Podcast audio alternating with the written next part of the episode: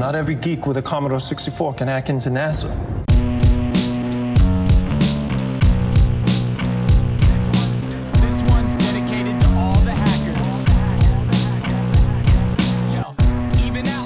E começa mais um Hackers Brasil. E aí, meu povo, minha pova, meu povo, e aí? Começando mais um episódio de Hackers Brasil, aqui é o nosso podcast, que a gente conversa com vários convidados que dão na nossa telha, que fazem parte aí do cenário hacker brasileiro. Ou, sei lá, foda-se, qualquer pessoa que a gente queira convidar aqui pra trocar uma ideia. Exato.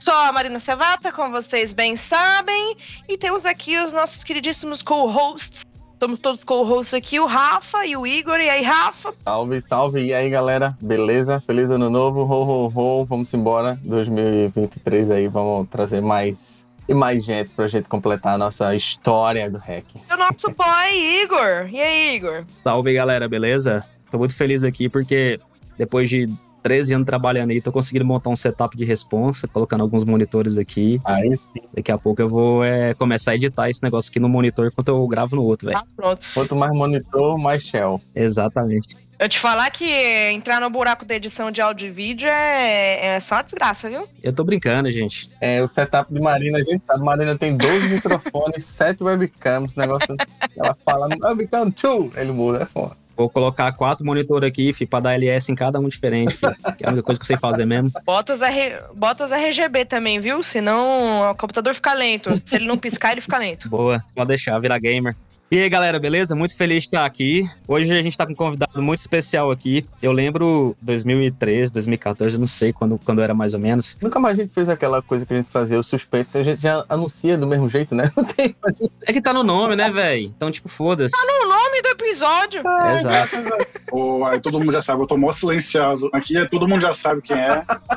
Isso, por isso que eu falei, porque a gente já anuncia, né, pô? Sendo que a gente ficava brisando antes. Vamos, não vamos falar quem é, mas já... Estamos aqui com John Cena! John Cena. Tô doido pra falar que, na verdade, esses 15 monitores aí do Igor vão poder abrir 15 planilhas diferentes, tá? Esse negócio de LS, terminal... Exatamente, velho. Ele tá igual o Rafael agora, ele tá igual o RFDS. Nossa, velho, tá foda, bicho. Esse negócio de trabalhar com segurança, a gente achou ficar hackeando coisa, dropando shell, velho. É só ficar colocando planilha, gestão de projeto, fica... Fake selfie. Mas quem é essa voz que tá falando aí, galera? Quem é essa voz? Essa voz que vos fala é o nosso queridíssimo convidado de hoje, o Maicon. Salve, salve, galera. Michael Vitale, Michael Trustwave, Michael Neil, o meu celular todo dia deixando o número pra...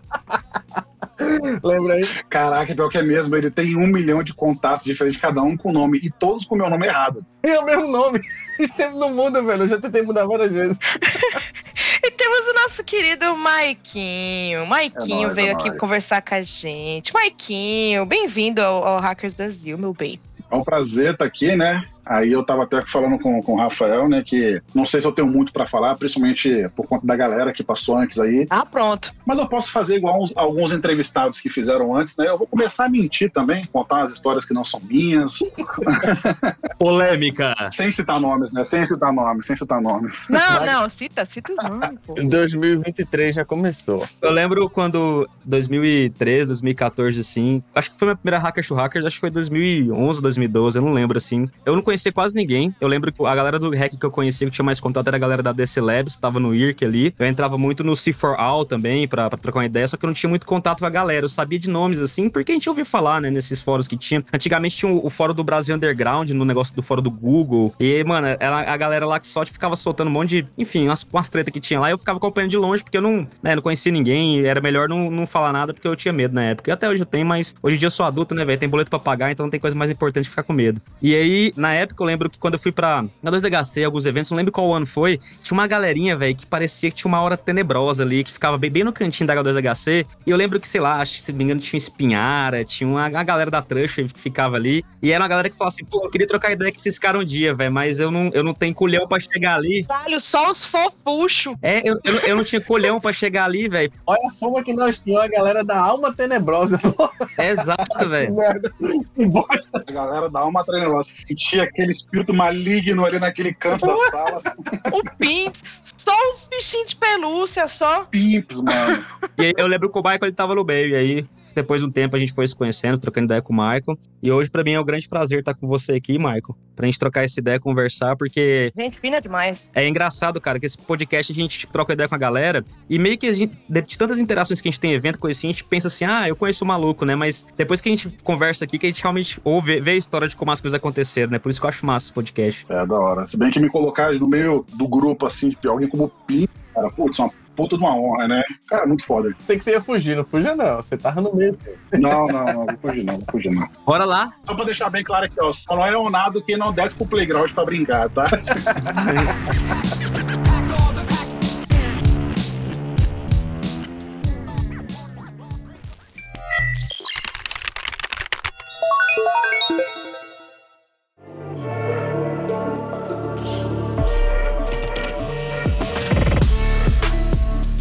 Mas enfim, vamos começar aqui. Senhor Maicon Vitali, é Newbie ou Chucknoia?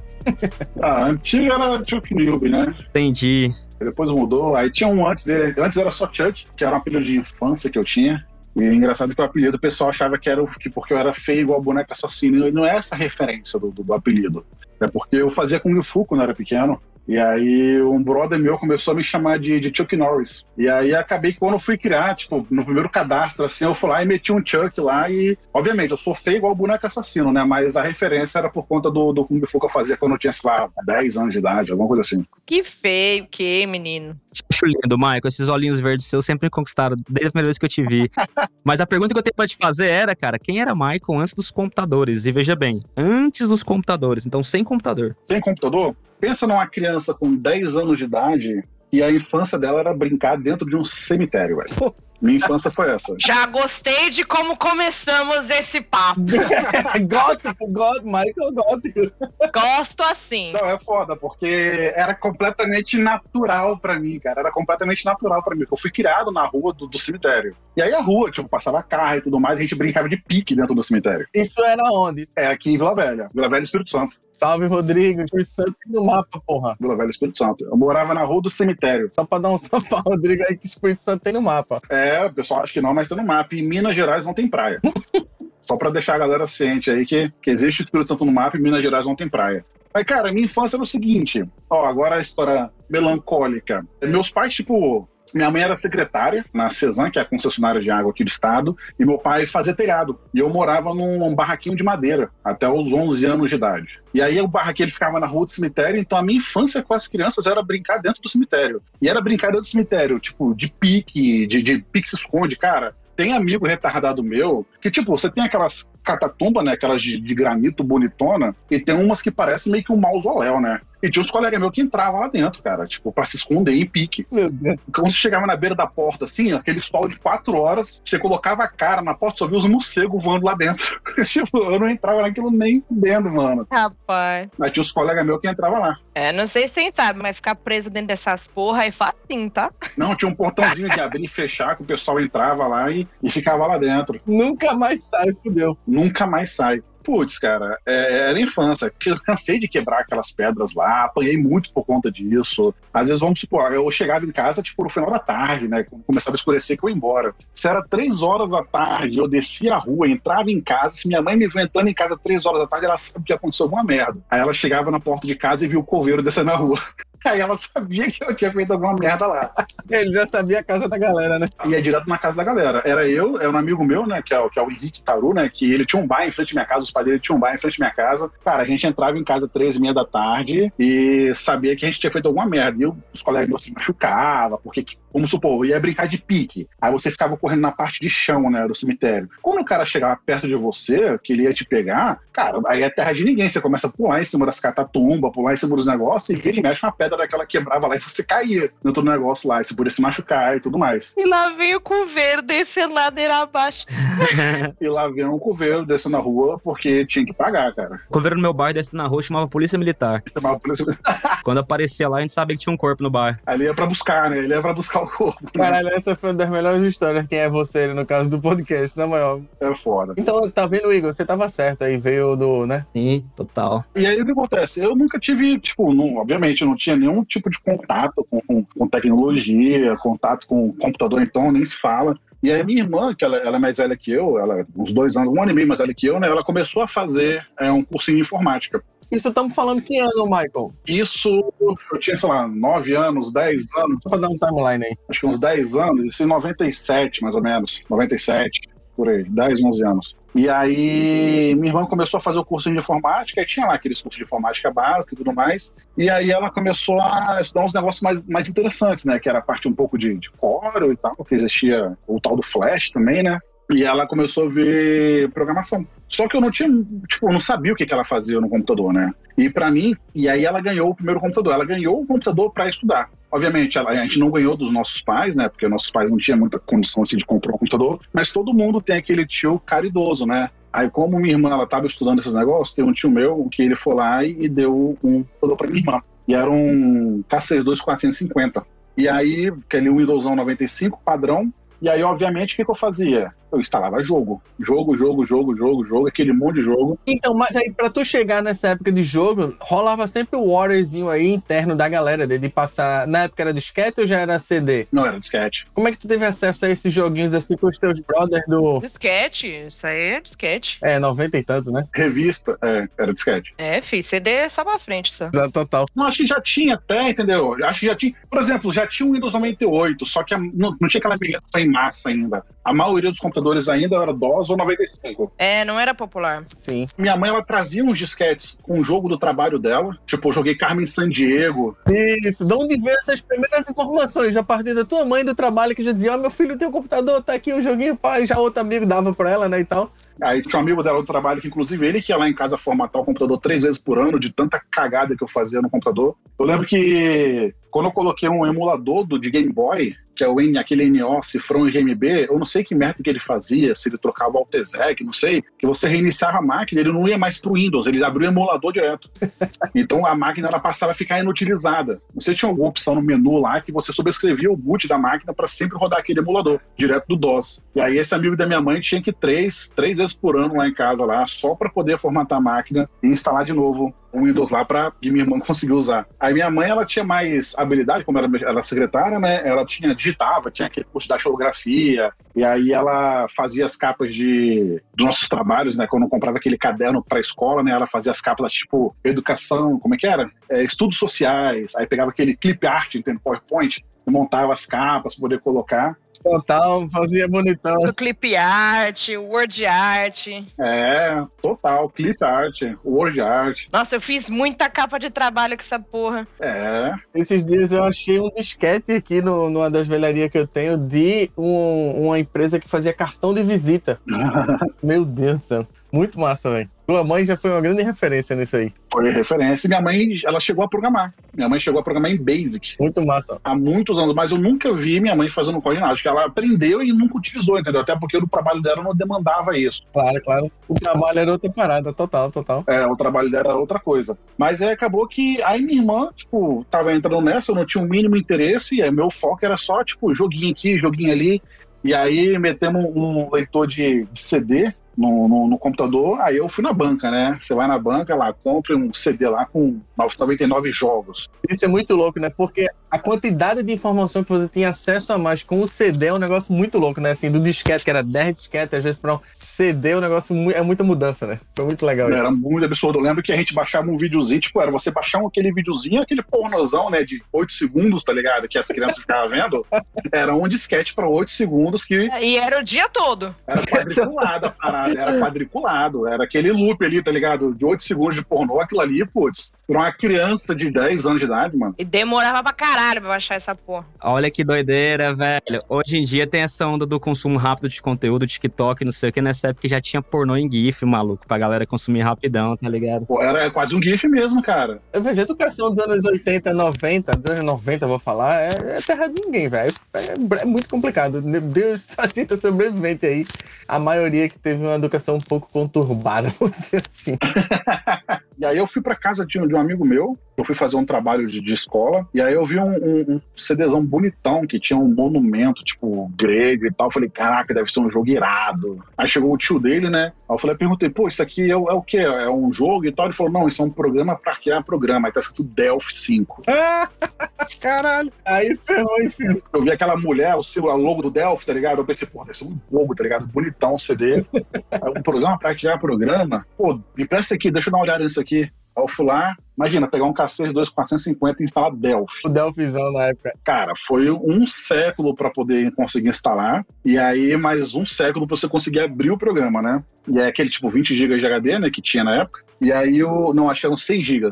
Eram 6 GB de HD. Tu não tem ideia da parada, assim. Tu abriu o Delphi, mas tu não sabia que aquilo era um software que criava porra nenhuma, né? Eu não sabia nada. Eu só vi que era um programa pra criar programa. Era muito interessante. Como a gente encaixava com vários softwares que tinha na época, você não tinha muito onde aprender. Tu lia o help, se sabia inglês, não sabia, não lia e acabou. Não, inglês, zero. Ou tu ia sair clicando nos exemplos, né? Ele sempre tinha um diretório de exemplos, né? Aí você abria e tentava reproduzir. Nem isso, cara. O que eu fiz foi abrir, aí na intuição da interface eu comecei a desenhar a interface, mas obviamente eu não fazia uma linha de código. Entendi, só adicionar os botões e tal. Coloquei um monte de botão, coloquei um monte de caixa de texto, coloquei lá um paintbrush.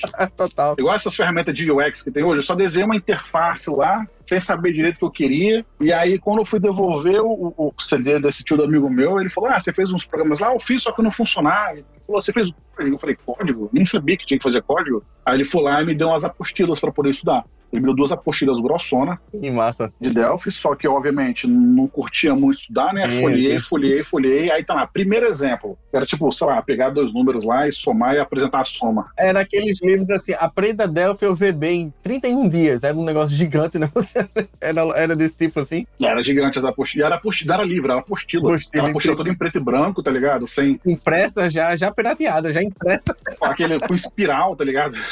Espiral lá do lado. E aí eu peguei o primeiro exemplo, só copiei aquele código, colei e funcionou. Tipo, somou dois números. Eu falei, caralho, funcionou, que da hora, velho. Eu fui pro segundo exemplo. E aí, no segundo exemplo, porra, eu tava dando erro, cara. Eu não tinha nem ideia de qual era o erro. Eu não sabia ler código, não sabia escrever código, só copiei e colei. Até hoje não sei qual era o erro. E aí eu meio que dei uma frustrada, né? Porque, porra, no segundo exemplo eu queria estudar, no segundo exemplo, e aí não virou. E aí acabou que minha irmã, quando viu eu mexendo com isso, ela falou que parecia com um programa que ela mexia no curso dela. Só que ela mexia com Visual Basic. Só que no nosso computador não tinha Visual Basic. Até porque era uma matéria nova que ela tava pegando na escola e tal. E, inclusive, um professor dela, que é o Agnaldo, ele foi lá em casa para poder instalar o Visual Basic no computador para minha irmã conseguir estudar. E aí ela instalou e eu peguei o caderno dela para estudar. E, tipo, ela toda caprichosa, cara. O código dela no caderno tinha highlight. Eu saí de uma apostila em preto e branco de Delphi por um código de BB com highlight no caderno. O comentário era de uma cor, a string era de outra. Deu tudo organizado. Organizado, né? Muito massa. Minha irmã é muito organizada. Minha irmã é extremamente organizada.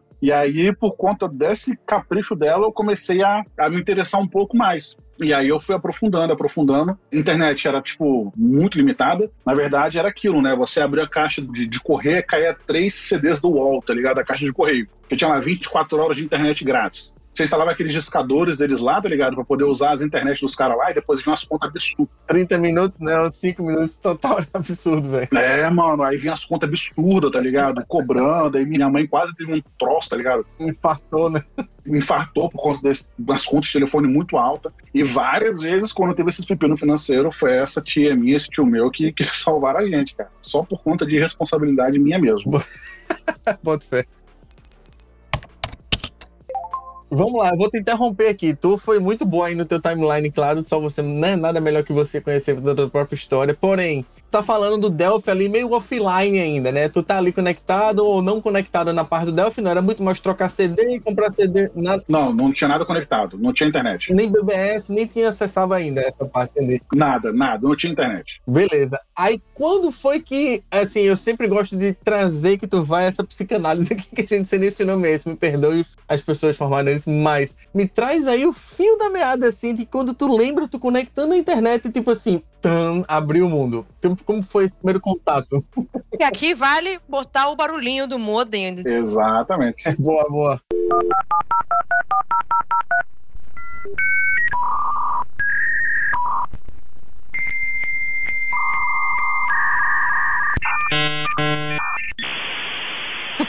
Nossa, mano, vou ver esse barulho aí, eu vou ter um troço, velho, que eu lembro que esse negócio aí foi, tipo, era esse barulho rolar, às vezes só vinha chinelada comendo do outro lado, porque essa porra, ela parava o telefone, aí a galera tava no telefone de casa, lá tinha, tipo, um Bina, você não sei quem conhece Bina aí, mas Bina era um bagulho na época que você via, tipo, o número. Aí na época tinha um telefone, do outro lado tinha um Bina, que a gente usava pra ver o número de quem tava ligando e tal, uns bagulhos assim, e era um telefone na sala ou no quarto, aí de vez em quando tava no quarto, quando eu ligava esse negócio, vinha um barulho, só vinha um grito lá de dentro.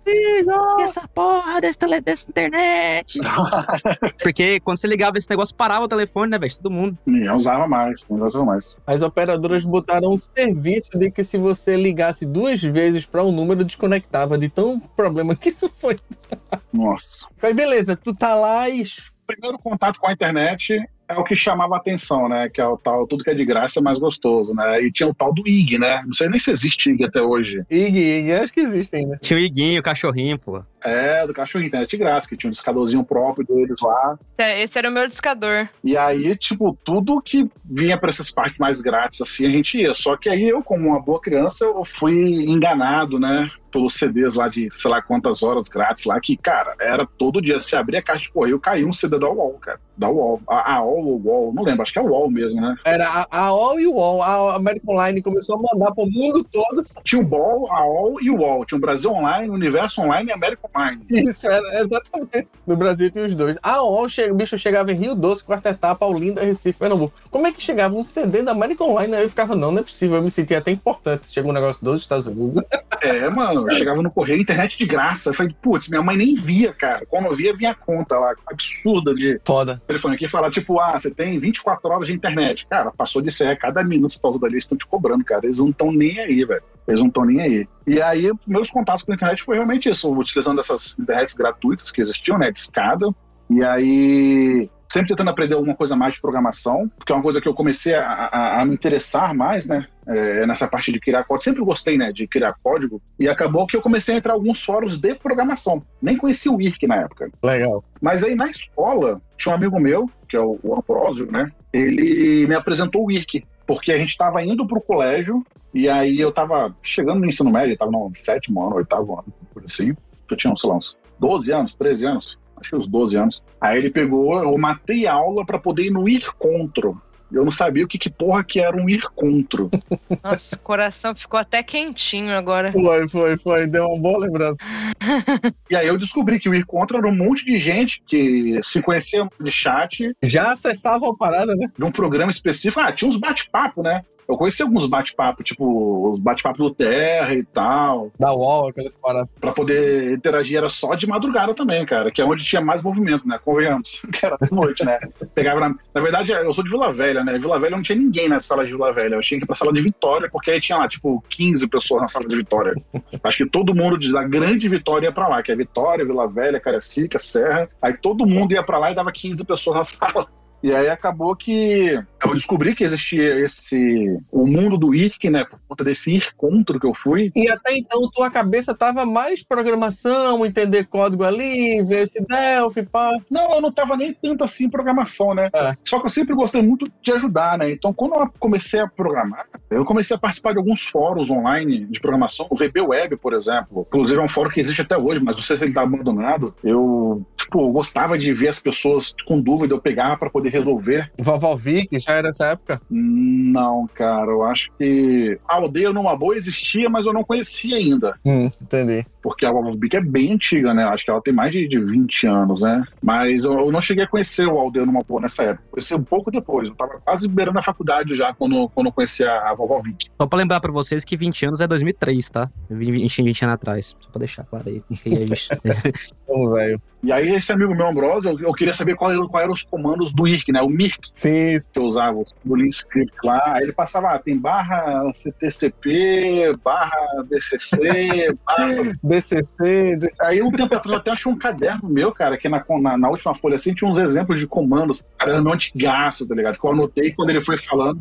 Pô, tem que tirar foto aí disso pra postar. Vou procurar. Acho que tem um beijo, eu acho, com esse caderno aqui em algum lugar. Queria um conteúdozinho. Só que era aquilo, né? Eu ficava no IRC, nos canais, tipo, mais regionais mesmo, pra poder trocar ideia. com algumas pessoas que eu conheci e tal, e ficavam nos fóruns de internet de programação, no VB Web principalmente, para poder passar. Nada de hacking, nada de nada disso, entendeu? Só codar mesmo, coisa idiota. Ah, o cara tá fazendo um sisteminha lá do restaurante dele, aí ele vai lá e pede alguma ajuda de alguma função. Ah, tô querendo saber o número de dias entre duas datas.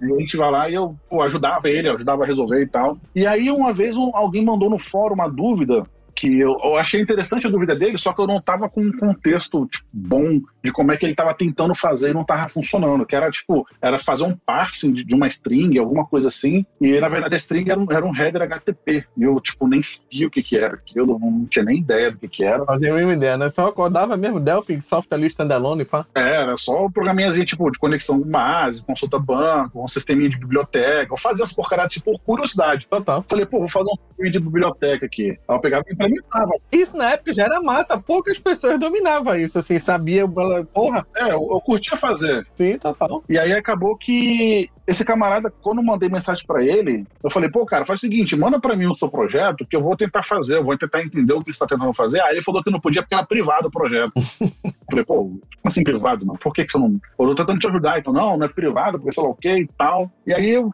dei uma insistida, pra poder ajudar ele, aí ele falou, desistiu e me mandou. Quando ele me mandou, aí tinha negócio de socket, conexão e tal, cara, eu não entendi o código dele, eu falei, caraca, o que é isso aqui? Aí fui ver o que era, socket, conexão com rede e tal, os negócios assim. Olha que interessante. Então fui estudar, né, aí eu ajudei ele nessa parte que ele queria do parse, né, do que ele queria fazer. O InSocket, né?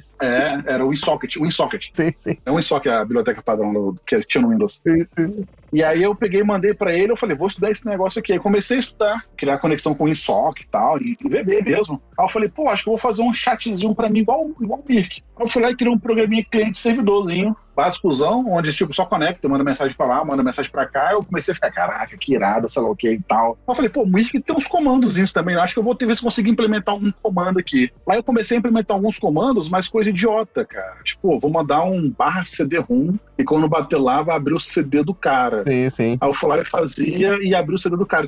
Eu inconscientemente comecei a criar um trojan meu, tá ligado? Um trojanzinho. Eu inconscientemente comecei, eu quero baixar um arquivo da máquina do cara. Eu quero, sei lá, mostrar um alert pro cara. Aí eu falei, eu quero que isso aqui fique invisível. Não... Isso mostra que a maldade, velho, do hacking, ela já vem intrínseca na pessoa, né, velho? Você vê que a pessoa ela pega um conhecimentozinho, ela fala, velho, o que eu consigo fazer de poder com esse conhecimento que eu tenho aqui, saca? E é um bagulho que vem da pessoa, sem necessariamente ela ter essa palavra hacker na cabeça, essa coisa, né? Ela fala assim, velho, como é que eu consigo mudar do outro lado? É assim que funciona. Então você vê como é que o hacking vai nascendo aí dentro da pessoa sem ela saber o que é esse conceito, né? É isso aí. E aí acabou que, eu comecei a aprofundar mais no sentido, eu quero esconder ele agora. Eu começo a estudar sobre registro do Windows, de auto-inicializar, de não mostrar a interface, isso, aquilo. Detalhe, no final das contas, eu coloquei aquele troço rodando em todos os computadores da escola. Basicamente isso. Só que era discado, né? Sim, sim, sim. Mas a vantagem que você discava na internet é você ficava com a bunda na internet, você pegava IP público na sua máquina. NAT não existia praticamente. Não existia NAT, entendeu? Então aí, aí ficava maravilhoso, que eu conseguia fazer os negócios de casa brincando lá. Abriu uma portinha, né? Conectava lá e tal. Mas beleza, aí tu já tinha essa noção, caramba, não tô invadindo, né? Tem um negócio ali e tal. Eu não tinha essa visão de que eu tava invadindo. Invadindo, exato. Era um software ali que eu tinha colocado e pá. Eu não tinha nada destrutivo, não tinha nada. Eu só queria brincar, eu só queria pegar... Eu sei que fulano tá tendo aula agora. Eu vou mandar abrir todos os drives de CD do laboratório. Prank. Era mais ou menos isso, tá ligado? Isso é uma coisa massa, velho. Pra vocês verem assim, muito da galera que vem hoje querendo aprender esses bagulhos já vem assim, quero hackear, quero invadir, não sei o quê. E percebe que o caminho que ele fez é o contrário. Ele primeiro estudou, aí ele viu que dava pra fazer aquele estudo dele, pra depois ele fazer alguma coisa que era invasão ou algo assim, sem nem perceber que era invasão. Era primeiro o conhecimento, depois a forma como usar esse conhecimento pra intenção dele, sabe? E hoje a galera segue o caminho contrário, né? Primeiro eu quero invadir, depois procuro o conhecimento pra conseguir fazer aquilo. Então é muito louco perceber que, né, que nessa época não tinha muito esse bagulho, né? Quero invadir, era conhecimento e usar o conhecimento, né? E tem um elemento aqui que é o da brincadeira, que eu acho fantástico, assim, que é vou fazer só de zoeira, só porque eu posso, só pra dar uma risadinha. Isso. Que uma das histórias, das várias milhares de histórias do surgimento do termo de hacking é justamente de uma galera trollando a outra, né? Fazendo piadinha, fazendo trollagem com a outra. Acho que foi, em Harvard. Eu não lembro qual que foi a faculdade elitista americana que começou com essa porra, mas... Mas tinha isso, né? De trollar a sala do outro. Mandar mensagem, pá. É, mas é por piada mesmo, não por maldade. É só pela zoeira, né? E eu era um bazar em segurança. Eu tinha noção zero de segurança, cara. Tanto que eu vou até contar uma gafe aqui, que o Ambrósio, sempre quando rolava uns encontros assim da galera da escola, o Ambrósio sempre lembra. Pô, Maica hoje é referência em segurança, mas uma vez, sei lá o que, ele falou isso. Eu tinha uns disquetes, né, que a gente armava, colocava os trabalhinhos de escola e tal. E minha mãe sempre me dava o disquete com aquela casezinha, já viu aquelas casezinhas de acrílico pra disquete? Sim, exatamente, eu tô com um aqui atrás que eu tava falando desse disquete aqui. Eu sempre andava com meus disquetes com essas casezinhas. Eu fazia questão de manter meus disquetes sempre na casezinha. Aí Ambrósio, uma vez, ele me perguntou, pô, cara, que você anda com essas casezinhas? E por algum motivo, eu tinha consciência que se eu tivesse um disquete com um vírus, eu colocasse ele perto de outro disquete, ele ia passar o vírus pro outro disquete. Você tem noção do meu nível basé de desconhecimento de segurança? É total. Total, velho. Eu não tinha nem noção que um vírus de computador era um programa, cara. Pra mim era um vírus igual biológico, tá ligado? Que eu ia espirrar e o disquete ia pegar vírus. Um vez, vocês vão ver, né? Exato. Mas isso é muito louco, cara. Às vezes eu falo assim, que eu só tô junto hoje porque antigamente eu falei muita merda. Continuo falando, mas é menos. E aí, tipo, falando disso aí, eu lembro quando, sei lá, mano, na época da MSN, Orkut, assim, 2008, 2009, quando eu, tipo assim, eu vi o bagulho... Ah, existe um pacote de rede, né? E, tipo, velho, eu imaginava aquele negócio, tipo, um pacote do Correios, assim, sabe? Que era, tipo, que era entrega. Eu falava, mas como é que um pacote passa dentro de um cabo? E naquela época não tinha YouTube, assim, pra você digitar, como pacote, como é que funciona, encapsulamento, essas coisas assim. Então você ia ver esse bagulho de pacote e era direto assim... vai escrever um socket, sabe? Algo nesse sentido pra você entender como é que funcionava. Então, tipo, esse conceito de que um vírus passava do disquete pro outro, mano, na minha cabeça é totalmente compreensível, porque eu achava que pacote de rede era um pacote do Correios que passava num cabo de rede. Era tipo um bagulho assim, que era a referência que eu tinha, saca, velho? Abstração, total, abstração é fogo. Ó, galerinha, uma dica, vão no YouTube e digitem Warriors of the Net, Guerreiros da Net, tem lá um vídeo muito antigo. Ele monta exatamente graficamente, de uma forma bem instrutiva, bem legal de gráfico, como é que funciona o envio de um pacote, como é que funciona a internet, o roteador, o switch. Claro, tem alguns conceitos mais antigos, mas vale a pena muito ver. Warriors of the Net. É exatamente o que o Michael tá falando aí, que ele aprendeu bem antes do hacking. E outra, complementando o que o Igor falou, esquece de comprar esses cursos de hack aí, desse moleque que fica anunciando 200 milhões de cursos de hacking, invasão, intrusão. Você não vai aprender porra nenhuma nisso. Um abraço. É, total. Aprender a colocar ponto barra, alguma coisa lá e achar que tá invadindo. É, não, esquece isso, velho. Esquece isso, pelo amor de Deus. Não cai nesse golpe, não.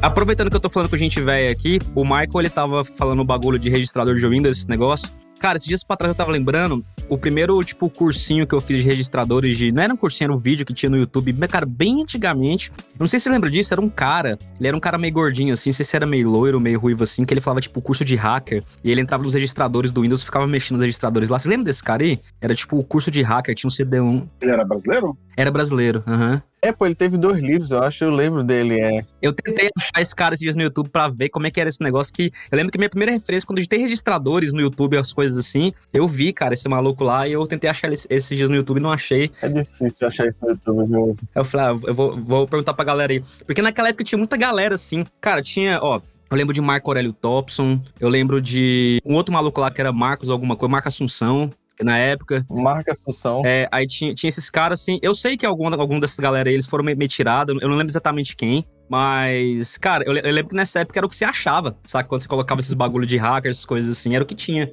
Esses caras aí aproveitaram muito esse negócio. Era, assim, toda indústria tem essa turma que aproveita o hype, faz um livro. Sim. É, e vende. Até hoje tem negócio de segurança, né? Exato, exato.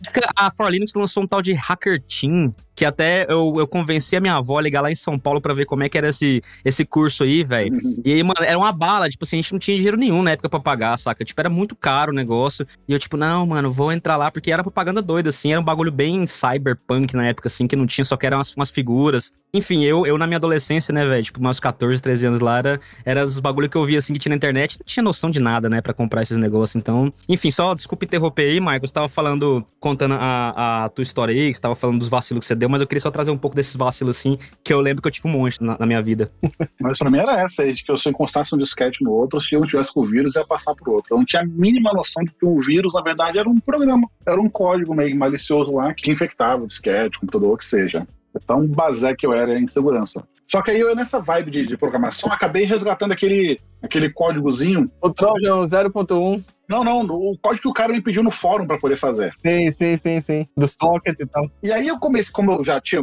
Já sabia, né? Entendi um pouco mais como é que era socket e tal, eu vi que ele conectava, mandava um negócio, aí eu vi que era um header HTTP depois, aí pegava uma resposta, e aí aquilo, não tinha muita noção ainda, mas aquilo era um scan de vulnerabilidade que o cara estava implementando por alguma falha específica lá, uma falha de CGI, alguma porcaria assim. Que legal! Só que aí na GUI da parada tinha um, acho que era Hackers, H-A-C-K-R-Z, no canal do IRC. Eu já tava no IRC, nos canal ES, no canal Vitória e tal. Sim. Aí eu falei, entrei no canal. Aí eu comecei a ver, tipo, o que que os caras estavam fazendo. Eu falei, cara, isso aqui parece bacana e tal. E aí eu comecei a me interessar. Mais um que veio, não tem como, o IRC chamou muita gente, né, velho? Na época da...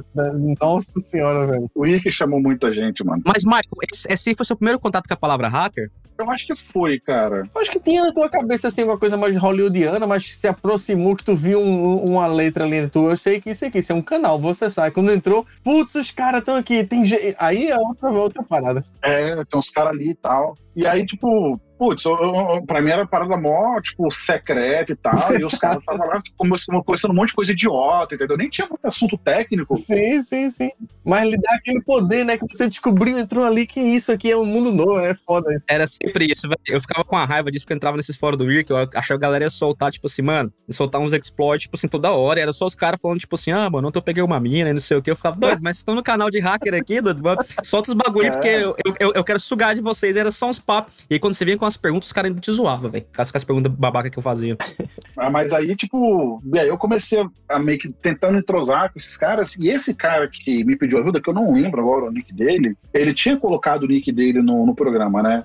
Aí eu fui lá, fui mandar mensagem pra ele. Eu falei, pô, esse programa seu aqui e tal. Catou ele lá, né? Explica melhor o que que é isso e tal. Aí ele foi lá e me explicou que era uma falha de CGI e tal. Não tinha nem noção do que era uma falha de CGI. Eu, sabe, quando o cara te fala, não, isso é só isso. Aí você fala, ah, tá, entendi, mas na verdade você não quer falar que... Claro. Não quer assumir um atestado de idiota, pra você não ter nem noção do que ele tá falando. Decorou a palavra ali e vou fazer minha pesquisa, né? Acontece muito. Não existia Google pra você perguntar. Talvez existisse o KD na época, mas tipo, você... É KD. Alta Vista, essas porcariadas assim, você tá procurando, mas você não achava muita coisa. Você tem que ir dentro dos sites e pesquisar aquela string específica dentro do, sei lá, Hacker Cosear, Tecnotrônico, sei lá, e achava alguma coisa, vou ver aqui o que é isso aqui. Quando tinha pesquisa ainda. É, aí eu peguei e falei, cara, eu quero aprender mais isso, né? E aí, em vez de eu passar na banca lá e comprar uma revistinha lá com 101 jogos pra instalar, eu comecei a comprar as revistinhas da Digerati, a revista Hackers. Que massa, Hackers, muito legal. A revista Hackers, H4CK3R lá. Total.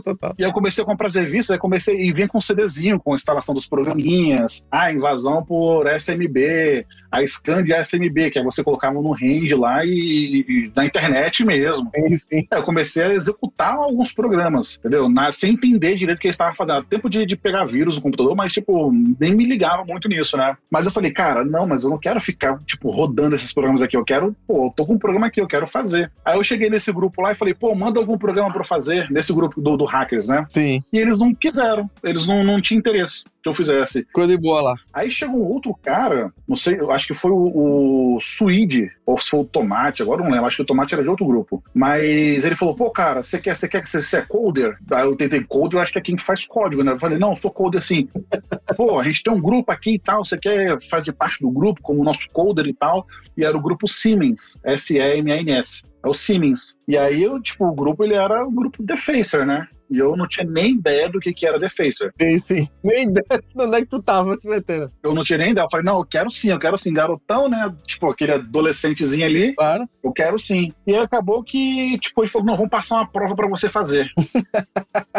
Que onda. Tipo, eu falo, eu quero que você faça isso aqui. Um programa que procure por essa falha aqui. Eu falei, caraca, eu não tinha nem ideia de como é que fazia. Não tinha nem ideia de como é que começava. Eu comecei a pesquisar no KD mesmo. Aí eu achei um site de um cara chamado ARPLHMD. Lembra disso aí? Sim. ARPLHMD. E ele tinha vários scans. E ele tinha um modelo de um scan, tipo um código-fonte de um scan base. Ele tinha, e era em VB, que era o que eu codava. Aí eu baixei aquele escambazos dele lá. Já tem os sockets, os botões, tudinho e tal. Você só... É, os sockets pronto, o botão, só colocar o URL e tal. Aí eu consegui meio que fazer ali e fiz funcionar. Massa. Aí eu falei, mandei pros caras. Os caras falaram, não, mas você plagiou disso aqui e tal. E foi lá e mandou o link do RPH e me deu. Eu falei, não, mas eu usei como base e tal. Eu fiquei mal, tá ligado? Porque os caras sabiam de onde era o negócio. Cara, a primeira aprendizagem já veio daí, né? É... Peguei o código pronto lá e me lasquei por conta disso. Mas aí acabou que eles mesmo assim eles me aceitaram e aí eu comecei a codar pra eles. Mas como é que funcionava? Eu não fazia... Tipo, eu fiz alguns defacement, né? Obviamente, tipo, pra poder aprender alguma falha e tal. Tem quem não fez, todo mundo. Por exemplo, eu quero aprender o web dev, aquela passas da web, né? Que é antigaço. Sim, sim. Pô, você pega corredoras.com.br. Mano, esse negócio era hackeado 15 vezes por dia, cara. Que tinha o mesmo bug. É foda. Era o mesmo bug que ficava pra sempre. Demora até hoje, tem aquele bug lá. O redefacement do R lá, do Zonegal Alda, já tinha 300 milhões de R. Sim, mano. Não tinha graça. Tipo, eu queria mostrar pros meus amigos que eu era hacker. Aí eu trocava o index do site, aí quando mandava o link, quando você abria, outro cara já tinha trocado o index, já tinha outro hack no lugar, era outro defacement no lugar do negócio. Era toda hora. Aquilo ali foi a escola de muita gente que aprendeu passas da web, cara, aquele PDW. E aí, tipo, eu fazia uma coisa ou outra, mas nunca fiz aquele mess. Você vê, tipo, algum defacement no meu nick antiga, é sempre aquele greetings, né? Sim. Alguém agradecendo e tal. Eu nunca assinei nada desses negócios, até porque eu não fazia. Era muita besteira, né? E aí eu queria codar. E aí eu descobri o famoso Nessus. Sim. A base, quando o Nessus era open source ainda. Aí o que o Nessus fazia? Ah, surgiu uma vulnerabilidade do AWSTAT lá. Aí ele mandava um plugin de como é que você detectava aquela falha. Aí eu ficava seco vendo aquele negócio. Cara, quando saiu um plugin, eu pegava os dados do plugin, lia e fazia um scan e passava pros caras. Aí o Siemens, cara, foi arrebentando, cara, no defacement na época. Porque eu tava codando, tipo, era 3 scans por semana que eu codava pros caras, velho. Total, saía, vão lá e tu papapá, adaptava, acordava e toma aqui e já abria outra frente pra explorar. E aí, tipo, era só fazendo isso. E aí, tipo, outras pessoas ficavam... Eu sempre gostava de codar, tipo, eu nunca fui nessa de assinar para grupo, de ser coisa exclusiva de grupo. Sim, sim, sim. E aí eu entrei no outro grupo, o grupo se chamava ATH. Esse grupo ATH, você pra quem não sabe, talvez ele foi o maior grupo carder do Brasil. Obviamente, eu nunca fiz defacement. Se eu nunca fiz defacement, carder, então eu mesmo nunca fiz carder. Nunca tive interesse. Não fazia mesmo, claro. O primeiro que eu me cagava de medo da minha mãe, cara. Se eu fizesse qualquer merda, tipo, moleque preto, pobre, tá ligado? Se batesse polícia lá em casa, eu tava fudido, cara. Eu tava fudido. Era melhor a polícia me levar embora do que me deixar em casa com minha mãe, cara. O medo era tão grande, né? E aí o que acontece? Eu entrei, tipo, me chamaram pra poder codar uns scans, tipo, os caras vieram no privado, pô, tô com uma falha assim, você quer codar um scan? Eu falei, não, eu quero sim. Aí eu fui lá e comecei a codar também pro ATH, alguns scans. O ATH, pra quem não sabe, ele quer dizer Against the Hell, que é contra o inferno. A ideologia do grupo, basicamente, era procurar sites que cultuavam satanismo, anticristo, essas merdas, e pichar o site com a mensagem cristã. Famoso cutucar o capeta. Esse era o objetivo do site. O Against the Hell, que é o Contra o Inferno, era um grupo que tinha uma... Puta merda. Enquanto o Siemens tinha uma ideologia política, tanto que na época lá, eu colocava fome zero, não é à toa que o prato está vazio, entendeu? E isso aí... Nesse momento, você completou o círculo, né, Marcos? Saiu do coveiro correndo atrás de você pra cutucar o capeta, até todo um, né, toda uma jornada. Ai, Marina, não aguento, não para de rir com isso. Cutucar o capeta mesmo. É. Pra cutucar o capeta. E aí, tipo, tinha essas duas linhas, né? Um que era, tinha uma parada da ideologia política que eu tava cagando, não faço a menor questão, tipo, de criticar governo e tal, essas merda. E o outro era ideologia, tipo, era religiosa a parada. Eu falei, mano, eu quero codar, velho. Tipo, não tô nem aí pro que o cara quer fazer com aquilo. Eu codava pra um e codava pra outro. E outra, isso era muito comum, assim, falar pra... Às vezes a galera vai chocar, né? Ah, meu Deus, não sei o que lá, satanismo, lá, essas merdas. Gente, todo grupo de hacking desses defeitos das antigas sempre tinha um hacktivismo por trás. Seja era político, era o mais comum, seja ele... Tinha uma motivação. É, sempre tinha uma motivação, seja ela mais banal que foi, tudo que justifica. Mas era um modus operandi, era isso, assim, criava motivação e às vezes, como o Maicon tá aí, você nem acreditava em nada da motivação, mas tinha outras coisas por trás, que era o hack, e você não tava nem aí pra tal motivação, enfim, tinha muitas outras coisas. Interessantíssimo, Maicon. E aí o que acontece? Os dois grupos brigaram, porque tinha aquela treta lá do Zone H, né, que é aquele rank lá pra ver quem tinha um pau maior. E aí os dois grupos tretaram, e aí o pessoal do Siemens vieram falar comigo, ah, cara, você decide se você quer ficar com eles ou com a gente. Aí quando eu fui falar com o pessoal da TH, o Swordfish, ele falou, ah, mano, você tem que fazer o que é melhor pra você, se você quiser ficar lá, você pode ficar, se quiser ficar aqui, você pode ficar, se quiser ficar nos dois, você pode ficar. Aí pela postura ter sido diferente, um falou, olá, o cá. Enquanto outro falou, ah, cara, o que você achar melhor, eu saí do Siemens e fiquei só fazendo os códigos lá com a galera do ATH. Só que, infelizmente, o ATH, ele meio que deu uma guinada em algum momento, que eles foram acessar um site, que eles escanearam lá em massa lá, e pegaram um site, e naquele site ele tinha aquele DBM, aquela base de dados on Excel lá, com a porrada de cartão de crédito. Isso era que ano, Maicon? Isso era 2005? 5, né? Já por aí. Right. Não, 2005 não. Já não. É 2003, eu acho. 2002, 2003 ainda. Foi coisa rápida, foi coisa... É, eu disse 2005 não, pois era bem mais antigo. 2005 eu tava na faculdade já, eu era de maior. Eu tinha largado tudo quando eu entrei na faculdade. Largado, entre aspas, né? Eu vou chegar lá. É outra coisa que eu quero falar, exatamente. Quando chegar na faculdade eu quero te fazer umas perguntas aí, porque tu tem um profile interessante nisso. E aí o que acontece? Eu era de menor ainda. Então eu tinha, sei lá, 16 anos, alguma coisa assim. Então 16 anos, 86... eu contei, 86 mais 16, 2002.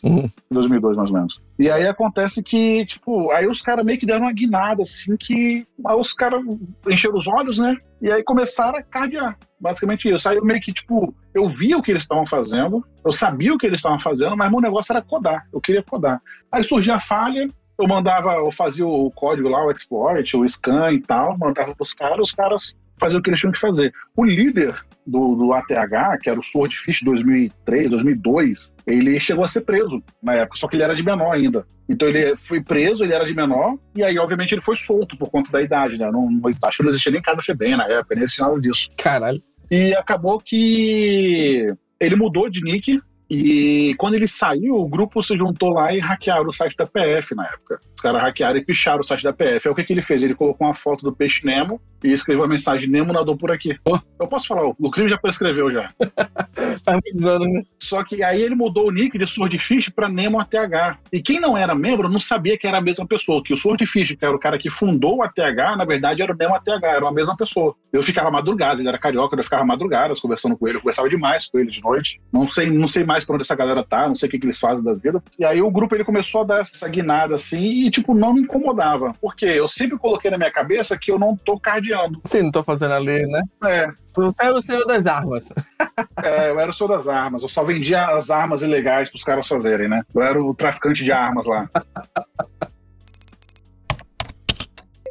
Beleza, aí chegou um momento que isso aí acabou, né? Voltou aí, começou a crescer, aquela coisa, a vida tá chegando. E aí eu quero entrar no... Vou dar uma avançada aí, eu quero também, já tá chegando num tempo legal, eu quero começar a falar da parte acadêmica. Tu é um cara que é muito focado nessa parte acadêmica, tu tem, acho que tu tem mestrado, vai fazer doutorado, tá fazendo? Não, doutorado, não sei não. E tu faz um cara, não só na parte acadêmica, não tô falando só do canudo, né? Mas também de pesquisa, tem um cara que gosta muito de pesquisar e isso é muito interessante, é raro até ver dentro da área da gente, assim, um cara que é bom dos dois lados. Ali, bom tecnicamente, mas também ele tem muitas outras coisas ali de área acadêmica, né? Tá junto assim. Então, conta um pouco aí como foi, principalmente pra mostrar pra turma aí que esse outro mundo também é possível.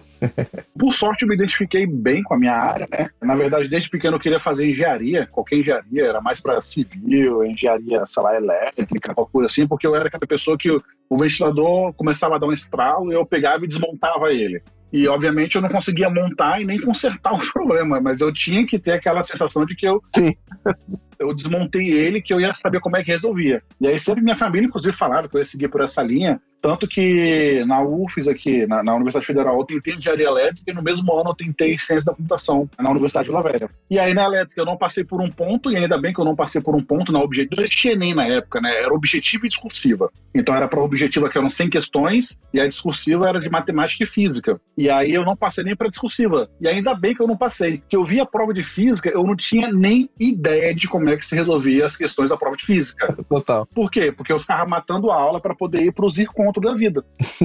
Começou já uma vida social mais, né? As aulas de discursiva, por coincidência, era no sábado, porque as aulas durante a semana, que era de todos os assuntos, era aqui no colégio que é perto de casa. E as aulas discursivas eram na unidade central do colégio que eu estudava, que é em Vitória. E, obviamente, quando eu pegava um ônibus para poder ir para lá, o ônibus ele parava em frente ao Shopping Vitória. E era direto, ele parava, parecia que ele ficava 40 minutos parado. E aquele monte de aluno do mesmo colégio, olhando um para a cara do outro, era um descer pro shopping, cara, que descia o ônibus inteiro para poder matar a aula. Então, acho que, tipo, de um ano letivo, eu só assisti, sei lá, umas 5 aulas discursivas, cara, foi muito. Eu matava toda a aula, é um vagabundo mesmo, cara. Eu matava toda a aula discursiva. E aí eu me arrependo arduamente por conta de que eu vi que, putz, se eu passasse pra segunda fase, eu ia passar vergonha na parte física. Aí deu uma desistida nisso aí. Mas aí eu passei na Universidade de Vila Velha. E tu continuava ainda mexendo com o computador, programando hack ainda, não é que tu parou, né? Tu continuou nessa parte aí ainda. Sim. Continuava. Aí eu passei em ciência da computação e comecei a fazer ciência da computação. E eu ainda fazia a mesma coisa, codava e tal. E aí no primeiro período eu tive um professor de introdução à computação. E aí aquele negócio de apresentar a turma, né? Cada um se apresenta. Aí eu me enchi todo, achava que eu programava, que eu era o bonzão e tal, o hacker da turma. Aí eu falei com ele, não, eu faço parte de uns grupos hackers e tal, mas eu não hackeio não, tá? Eu só programo, faço o script lá pro pessoal conseguir fazer as invasões. Era teu álico, era esse, né? Tá de boa. É, e esse professor, que era o professor Bonisson, ele pegou e falou, ó, mas é o seguinte, se alguém quer invadir uma casa e você dá a escada pra ele pular o muro, você tá tão errado quanto ele. E aí eu peguei, putz, aquilo ali bateu na consciência, eu tava com 17 para 18 anos. Jogou a realidade, né? Já cresceu, exatamente, já tava crescendo. É, eu falei, mano, eu vou ficar de maior e vai dar merda pra mim. E aí eu comecei a fazer o seguinte, vou fazer meus scripts agora, só que eu vou começar a colocar, tipo, um serial. A pessoa não vai conseguir rodar ele se não tiver um serial. Ah, meu Deus. E aí eu colocava um serial, só que aí alguém mandou pra mim uma versão de um programa meio craqueado. Eu fiquei puto da vida, cara, porque eu não sabia nem ideia do que era aquilo. Era o mesmo programa que eu fiz, só que tiraram meu nome, colocaram craqueado por fulano e ele não funcionava com serial, funcionava sem um serial. Aí eu comecei a estudar essa parte de engenharia reversa e tal. Só que aí na faculdade eu comecei a me desvencilhar disso. E por sorte, né? Porque quando eu saí do OTH, teve uma operação, tipo, acho que uns 6 meses, um ano depois, me falaram que teve uma operação que, tipo, 6 membros do OTH foram presos, cara. Olha. Coisa, tipo, de 6 meses, um ano depois. E aí acho que inspirou a galera ficar de maior, porque eu tinha ficado de maior. Quer levar a gavetada no ovo, hein? Salve, Júlio. É, vou levar uma gavetada. Aí eu meio que desvencilhei disso aí e fiquei só, tipo, focando em estudo mesmo. Aí eu fui na faculdade, programação, estudar bastante programação. Sempre quando era matéria mais técnica, eu curtia. Agora, quando vinha as matérias mais... álgebra linear, geometria analítica e tal, tipo, era estudar pra passar ou estudar pra passar na segunda vez que eu fizesse ela, né? Mas sempre gostei, né? E sempre fui um cara muito prático, e como tinha essa base muito boa em programação, sempre que eu ia fazer código, uma coisa, já tinha uma robustez no meu código, já era uma parada mais profissa. O professor, ele quer que... o professor de computação gráfica, ele quer que a gente faça um joguinho, eu vou codar um asteroides lá, enquanto a galera utilizava a primitiva gráfica lá, de fazer linha, de fazer os negócios, eu carregava um bitmap, gerava os sprites e tal, fazia o parsing da parada e renderizava realmente. Já tava fazendo engenharia da computação, né? De verdade, não só codando, né? Tava arquitetando ali, pá. Né? Fazia umas paradas muito bacanas. Nessa época da graduação, isso era dos grupos de IRC. Já tinha acabado essa época, não do ATH, dos outros, ou do IRC, do teu acesso ao IRC, tu continuou ainda? Não, o IRC ele foi acabando com o tempo, e aí a gente começou a usar mais lista de e-mail, né? Foi 2009. Alguma coisa assim, sei lá, 2000, antes de 2009 ainda, bem antes. Tinha lá um monte de labs, tinha a galera do RFDSLabs, que é uma galera meio fanfarrona que tinha na época. O dono dele, o líder do grupo, colocou o próprio nome no grupo, cara. Você tem noção disso? RFDSLabs. Sabia disso, Igor? O maluco é egocêntrico, né, velho? É egocêntrico, mano. Eu vou criar um Maicon Labs lá. Pois é, eu vi esse grupo de RFDS, depois eu conheci, tipo, o nome do o maluco. Aí eu fui ouvir a história, mano, de quando eles criaram esse negócio em Recife, e não era só ele, era uma galera ali que tinha um tal de Júlio e tal. Aí eu falei, porra, meu cara participava de um grupo com outro mano e o nome do grupo era o nome do cara, velho. É tipo esses caras que botam, tipo, nome de empresa com sobrenome, saca? Uhum. O RFDS Lab sempre foi um experimento, ainda continua até hoje. É um grande experimento da vida. E sabe uma coisa que eu gostava muito de fazer, que eu te falar? Eu sempre gostei muito de escrever. Legal. Então, começar as paradas, tipo, quando eu comecei a fazer reverse, eu comecei a criar os programas, eu fui lá e fiz um paperzinho lá de como é que faz crack de programa em VB. E aí eu começava a publicar meus papers e tal, aí eu comecei a conhecer mais uma galera, tipo... Tu tem um monte de coisa antiga mesmo publicada, velho, de nick com nick mesmo, né? Até com o Michael do pós-moderno, vou dizer assim, canal no YouTube. Out of Bounds lá. Exato.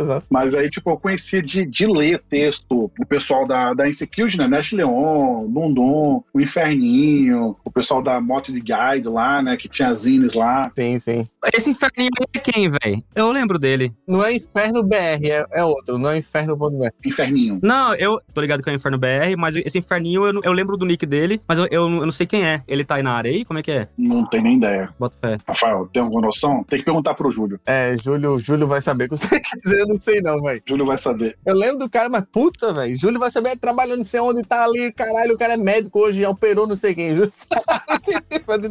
Ele era do MLT The Labs, né? MLT The Labs. MLT The Labs. E eu lembro que no site principal do MLT The Labs tinha tipo meio que um manifesto dele, que eu achava muito foda do texto, que era que ele é que assinava, né? Um manifesto que tinha no site principal do MLT The Labs lá. Caralho, era mesmo, Maicon, era mesmo isso. Agora que eu lembrei que tu falou, velho. E aí, por conta de um texto que eu escrevi, que é o InterGRA Overflow, eu fui chamado para dar minha primeira palestra. E a primeira vez que eu saí do Espírito Santo foi para dar uma palestra. Tinha um evento que era promovido por uma empresa que nem existe mais, chamada The Source. E essa empresa era o Ralph Braga, DMR, IPFix, e não sei mais quem, mas era um evento chamado Code Breakers Meeting, que rolava em São Paulo. DMR foi nosso primeiro entrevistado aqui, grande. O primeiro entrevistado. E aí os caras me chamaram pra poder dar uma palestra nesse evento, cara, em 2006 isso. E aí eu trabalhava eu fazia estágio, na verdade, em suporte técnico. Eu era suporte técnico de sistema de farmácia. O Code Breaker foi o embrião, eu digo, da H2HC. Então, tu tava no Code Breaker, um negócio de puta merda, muito massa. 2006. Exato. No mesmo ano teve, acho que a segunda edição do H2HC em Brasília ainda. Exato. Né? Mas aí, eu acho que o Code Breakers, ele, tipo, já tinha alguns anos já que estava acontecendo, e em 2006, se fosse, foi o segundo ou terceiro ano da H2HC, que era em Brasília ainda, né?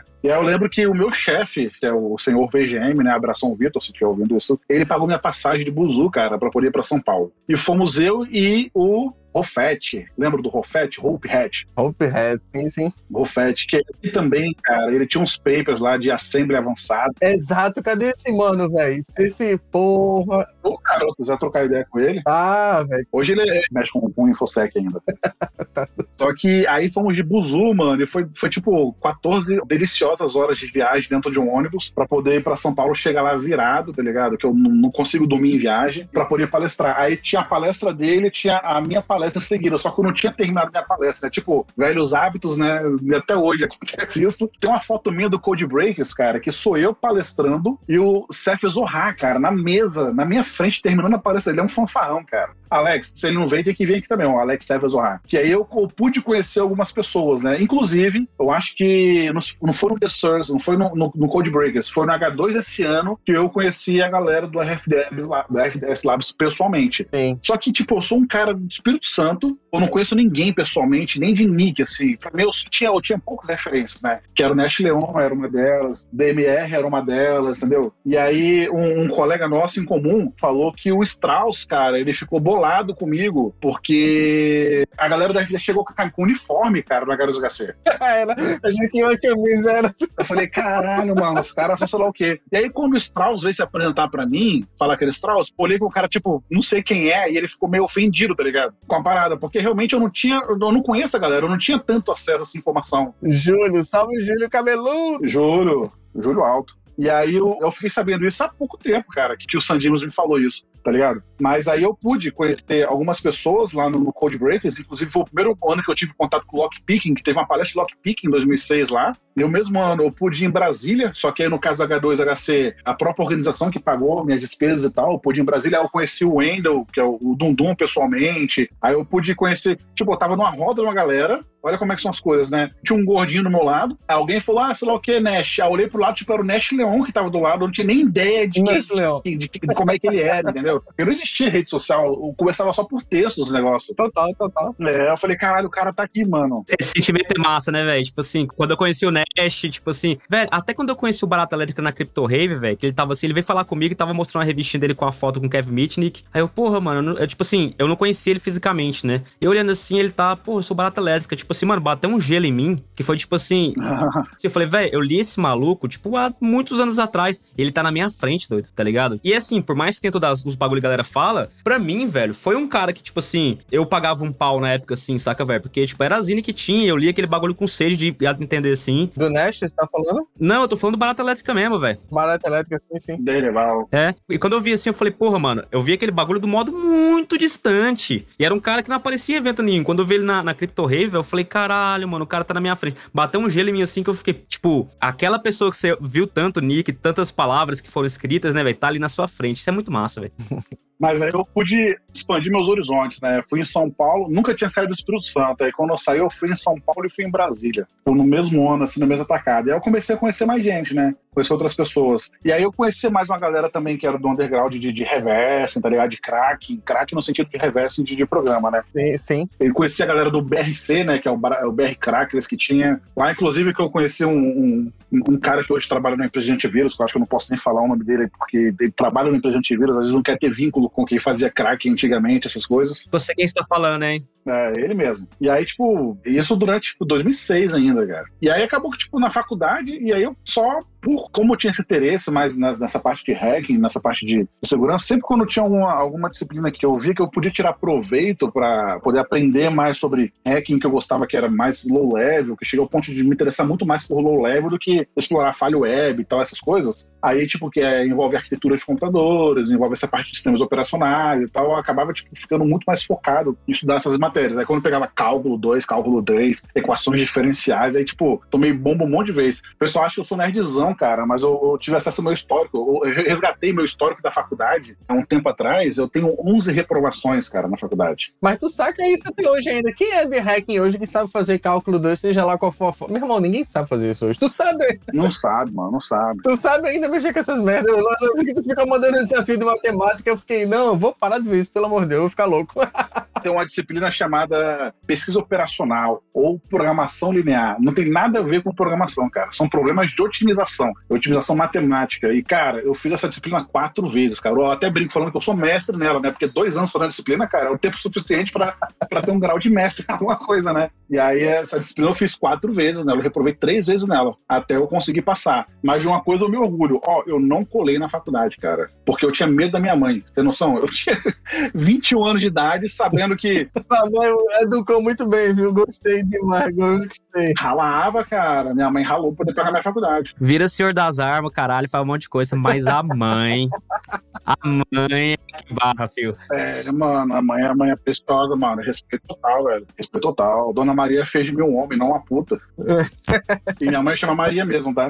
Chamava Maria, né? Eu perdi meus pais já. E aí acabou que, tipo, formei, mas eu sei da integridade do meu diploma, digamos assim, né? E aí, como eu queria continuar estudando, mas, tipo, eu não tinha mais muita referência pra estudar, aí eu comecei a ver os programas de, tipo, eu quero continuar estudando. Aí, onde eu estudava, não tinha programa de pós-graduação, né? Mas na Federal tinha. Aí eu fui lá, entrei no site da Federal lá, comecei a pesquisar os professores, as áreas de atuação e tal, e tinha um professor, cara, que eu fui pegar o histórico dele, o cara codou o sistema operacional, cara. O Banco do Brasil, na década de 80 lá, que era a antiga Cobre e Engenharia, alguma coisa assim, tinha um sistema operacional próprio. Mano, esses caras monstros, assim, que codavam, né? Os caras monstros de código. Quando viu o cara, como assim, tu codou um sistema operacional? Isso era muito foda, velho. E aí o cara codou o sistema operacional, eu falei, mano, é esse cara aqui, velho. Eu fui lá e mandei e-mail pra ele. Aí quando eu mandei e-mail pra ele, eu já falei, pô, cara, acho interessante isso, e vamos fazer um mestrado junto e tal, vamos codar um sistema operacional, qualquer coisa. Ele viu que eu era meio doido assim, e aí me chamou pra conversar. E aí eu fiz a tal da prova do Coscom, maldita que tem, que todo mundo que, pelo menos na minha época, né, todo mundo queria fazer pós-graduação. Na computação tinha que fazer essa prova, que é aplicada em nível nacional. Eu fiz a prova lá, atingi o critério, aí quando eu entrei na lista de aprovados, que é tipo a lista de aprovados no pós-comp, não quer dizer que você vai fazer o mestrado, né? Você vai pra listinha lá, o orientador tem que ver o seu currículo e tal, gostar de você pra te aceitar como professor. Aí eu bati lá meio que como carta marcada, né? Ele falou, aí me chamou pra poder começar a fazer mestrado com ele. E aí eu fui lá e fiz um mestrado em deliciosos 2 anos e meio, tive que largar o emprego na época, porque, putz, não virava, cara. Então, minha mãe era viva ainda, e aí eu lembro que na minha reunião com o meu orientador, ele falou, você quer um conselho? Eu trabalhava já nessa época com desenvolvedor, né? Era programador, e eu desenvolvia sistema de controle de trem, de automação ferroviária mesmo, comunicação com PLC, desenvolvia interface gráfica, OpenGL, os bagulho assim. E aí meu orientador falou, você quer um conselho? Eu falei, qual? Ele, larga o emprego. Eu falei, tipo, como assim, mano, larga o emprego? Não posso, eu sou milionário, ganho R$2.000 por mês. então não rolava. Aí quando eu entrei no mestrado, eu peguei 3 disciplinas, e foi a pior coisa que eu fiz, que eu não tinha absolutamente tempo pra nada. Eu tinha que ler, tipo, 3, 4 artigos, não é ler e fingir que leu. É você ler, tipo, 3 artigos e na outra semana apresentar pra turma inteira como se você tivesse entendido tudo daquele artigo ali. 3 disciplinas, pô... Não, tá louco. E apertou demais da conta. E eu entrei no mestrado pensando, não, vou juntar uma grana, entendeu? Uns 6 meses aí, que aí eu vou lá e consigo me segurar o restante do tempo, né? Porque aí eu, tipo, peço uma bolsa do mestrado e tal, alguma coisa assim, já quando eu vou estar trampando. E aí acabou que deu 2 semanas de aula, eu larguei o emprego. Eu tive que largar o emprego. E aí tinha um amigo meu que ele era professor numa faculdade aqui, ele dava aula num curso de gestão e tecnologia da informação. Aí perguntou, pô, cara, a gente precisa de professor lá pra poder dar a disciplina de introdução à segurança. Segurança é tipo gestão de segurança e tecnologia. Eu falei, não, cara, sou eu mesmo então. Aí eu peguei, fui lá, fiz a entrevista, dei uma aula pros caras lá, os caras ficaram pasmos, né? Porque eu já, tipo, já tinha dado algumas palestras, já gostava de segurança, então minha visão de segurança era muito mais prática, entendeu? E aí os caras gostaram, eu comecei a dar aula nesse curso. Mas como a sala dos professores era uma só, aí eu fui lá e comecei a namorar engenharia elétrica lá e comecei a... Eu sofri mais ainda, né? É, os engenheiros não gostavam de dar aula de computação. O cara dava aula de subestação, o cara dava aula de várias matérias, tipo microeletrônica e tal, mas quando batia, tipo, sistemas operacionais, o cara não queria nem por reza. E aí eu comecei aqui, comecei lá e comecei a pegar as disciplinas da elétrica que são mais voltadas para a computação, né? Que é, tipo, estrutura de dados, eu cheguei a lecionar, programação eu lecionei, sistemas digitais, sempre gostei de arquitetura de computadores. Mas eu acabava pegando essas disciplinas que ninguém queria pegar e que eu sempre gostava, né? E os alunos passavam um aperto comigo, né? E é isso, aí eu tava lá, aí eu comecei, quando eu terminei o mestrado, que aí eu finalmente arrumei meu primeiro trampo na área de segurança. Eu já tinha, sei lá... Se bem que eu terminei cedo, né? Eu terminei a faculdade com 22 anos e terminei o mestrado com 24 anos. 24 para 25 anos. E aí, com 25 anos, eu tive meu primeiro contra-cheque lá na área de segurança. Eu tinha feito uns trampos antes, né? Uns serviços antes, mas era mais frila, mas, obviamente, legalizado, que algumas empresas tinham que fazer algum pentest. O próprio Rofete, né? Ele, quando eu tava na faculdade, ele falava, pô, cara, eu tô com um projeto apertado aqui, tem que fazer um projeto de um pentest. Você quer fazer? Chega aqui e tal. Eu falei, beleza, pra quando? Ele fala, cara, é pra amanhã, velho. Eu falei, mano, mas são 10 horas da noite, cara. Não, mano, te pago tanto. Eu falei, não, beleza, então. Eu chegava em casa, tipo, 10h40. E virava, né? 1h da manhã eu tava com o Shell, no servidor do cliente, tá ligado? Eu só mandava as evidências lá e ele fazia o restante. Montava o relatório e tudo mais. E aí foi quando eu tava terminando o mestrado, eu tive a primeira oportunidade, né, que o Wagner mandou uma mensagem pra mim, por conta do hacking do apagão, né? Putz, eu pulei esse negócio, né? E lembra do hacker do apagão, cara? Do apagão, sim. Deu aquela pane geral elétrica no Brasil todo, fudeu. Deu uma pane elétrica geral no Brasil. Aí foi hacker, foi, não foi? Eu lembro disso aí, cara, mas não tem nenhum contexto, não. Foi, como é que foi isso aí? Isso aí eu trabalhava ainda como programador, né? Eu nem tava no mestrado ainda, eu tava no final da faculdade, e aí teve um apagão geral no Brasil e outros países aqui na América Latina, e a Dilma, inclusive, ela era ministra de Minas e Energia. Só que uma semana antes, tem um programa americano chamado 60 Minutes, que é tipo o nosso 9 Minutos, né? Só que existia o 9 Minutos na época aqui, só que era 60 minutos, onde um hacker norte-americano falou que o sistema elétrico brasileiro era suscetível de cibernéticos. E, tipo, ele falou isso e uma semana depois teve o apagão, né? E como eu juntei essas duas informações, eu peguei e falei, ah, cara, eu vou procurar pra ver se tem alguma coisa no tal da ONS, né? Que é o Operador Nacional do Sistema, que é quem cuida dessa parte do sistema elétrico. Daí eu fui assim, eu achei uns negócios idiota, entendeu? E aí eu peguei uma aplicação que tinha, que era um sistema de pontos, alguma coisa assim, e achei uma cara de SQL Injection. Eu falei, ah, mano, eu vou reportar isso aqui. Na verdade, eu não reportei, né? Eu tinha um site meu, eu falei, postei num site. Aí você pensa, o hype do momento tava sendo um apagão. Chamou fogo. E eu meti a porra de um clickbait, que o título era Verdade sobre o Apagão. Puta que pariu, mano. Aquilo virou um inferno na minha vida, cara. Porque eu postei, tipo, 1h da manhã e eu acordei, tipo, 8h30 com o pessoal do G1 me ligando, cara, pra saber o que era, que queriam culpar fulano, culpar Beltrano. E, cara, minha vida virou do avesso. Por quê? Porque eu trabalhava na empresa e eu tinha que fazer uma operação assistida, né? Que eu tinha que viajar pro interior de Minas. E lá não tinha internet. Então eu fiquei tipo 10 dias lá, 10, 15 dias lá, preso sem internet, sem acesso a e-mail, sem acesso a celular, sem acesso a nada, cara. Esse enrolo acontecendo. Aí o pessoal achou que eu tinha morrido, o pessoal achou que tinha rolado uma queima de arquivo na parada. Nossa! Tanto que quando eu peguei sinal de celular, tipo, 10 dias depois, veio um monte de SMS, um monte de e-mail, um monte de coisa, o pessoal realmente achou que eu tinha que, tipo, o famoso postei e saí correndo. Mas, tipo, postei e fui lá pro interior de Minas, tá ligado? Pra poder trampar e sem ver a consequência da treta. Mas aí foi. E aí, quando o Wagner entrou em contato comigo, ele falou: eu lembro do hacker do Apagão. E aí ele foi lá, entrou em contato comigo, perguntou se eu não queria trampar com ele. Eu terminei o mestrado e fui trampar lá com ele. Eu fiquei 3 anos trampando... Wagner Elias Conviso. Wagner Elias Conviso. Conviso, beleza. Aí eu fiquei 3 anos trampando lá na Conviso, uma empresa que eu curto muito até, gosto muito. Beijo da IT, beijo todo mundo lá da Conviso.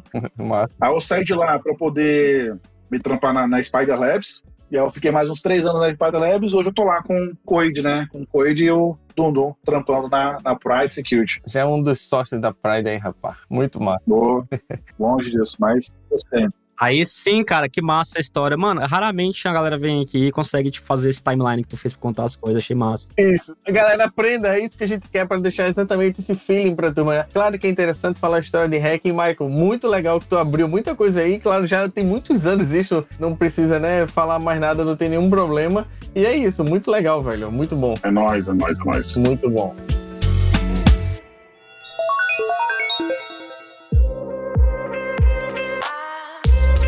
Márcio, eu queria primeiramente agradecer, cara, pelo seu tempo aí, por ter vindo falar com a gente. Mas, cara, massa pra caramba, curti muito trocar essa ideia aí. A gente não sabe o que vai virar desse podcast aqui, porque tem hora que a gente para, hora que a gente volta. Mas com certeza aí, cara, a gente quer gravar outro contigo aí, que eu acho, né, pelo menos, que tem muita troca pra fazer. As besteiras da faculdade, eu pulei, que eu fiz muita merda na faculdade, hackei um monte de cima na faculdade. Mas acho que isso tem que deixar pra lá, né? É, mas, cara, tipo, sintetizar uma vida em 1 hora, né, velho, é difícil. Não, claro, a gente vai fazer um depois, tem algumas pessoas, tipo, o Júlio, você, tem uma DMR, tem uma turma que tem que voltar pra gente fazer uma versão undisclosure, assim, mais de... Aí só falando nos hacking, é uma ideia interessante. É, tem que ser mais chamado. É nóis, então. Eu agradeço a oportunidade, agradeço o espaço. Eu tava preocupado, achando que não tinha nada pra falar e tal, acabei que eu liguei a... É sempre assim, velho. A matraca aqui, falei mais de 1 hora aqui. É que nem terapia, velho. A galera sempre acha nada pra falar, quando começa a falar, velho, só solta. Vai lembrando e vai saindo as histórias. Ó, no meu Mind Note aqui ainda tinha H2HC pra falar, tuas palestras históricas que teve jeito pra caralho, eu já vi várias, enfim, tinha muita coisa aí. Caraca, velho, teve, mano. Por isso que eu digo, depois tem outras coisas pra falar, mas, bicho, muito obrigado, valeu aí, e é isso, galera. Valeu, galera. Deixar um recadinho pra galera aí, né, a gente sempre pede isso, ô, Michael, pra galera que tá começando aí, que tá sempre agora, pra galera nova que vai ouvir esse podcast aqui, que tá querendo entrar na área, querendo ver esse bagulho de hacker pra lá, hacker pra cá, o que você tem a dizer, cara? Pra essas pessoas uma dica, um negócio? Eu tenho a dizer o seguinte... Puxa uma cadeira, tira o seu chapéu e lembre-se, hacker, hackeia. É, aí sim. É isso, velho. Tem nem mais o que dizer. Esqueça esse curso de YouTube, não sei o que lá, pelo amor de Deus, você vai perder esse dinheiro, não sei. Vai hackear. Boa, valeu, Maicão. Valeu, mestre, valeu. É isso, pessoal. Que papo, que delícia, que noite. Que a gente tá gravando de noite, né? Exato. Você tá escutando de dia, agora vai ser boa noite pra você. Show do Truman, bom dia, boa tarde, boa noite. Bom dia, boa tarde, boa noite. Bom dia pro Brasil, boa noite pro Japão. Enfim, foda-se. Acabou o episódio. Obrigada, pessoal. A gente logo volta com mais um outro episódio aí, quando der na telha a agenda funcionar. E é isso, né? Feliz 2023 aí pra geral. Que seja um ano menos pior, um pouco melhor, um pouco mais feliz. Mas também se não for, tamo aí do mesmo jeito. E beijão no coração, valeu, é nóis. Valeu, é nóis. Valeu, valeu.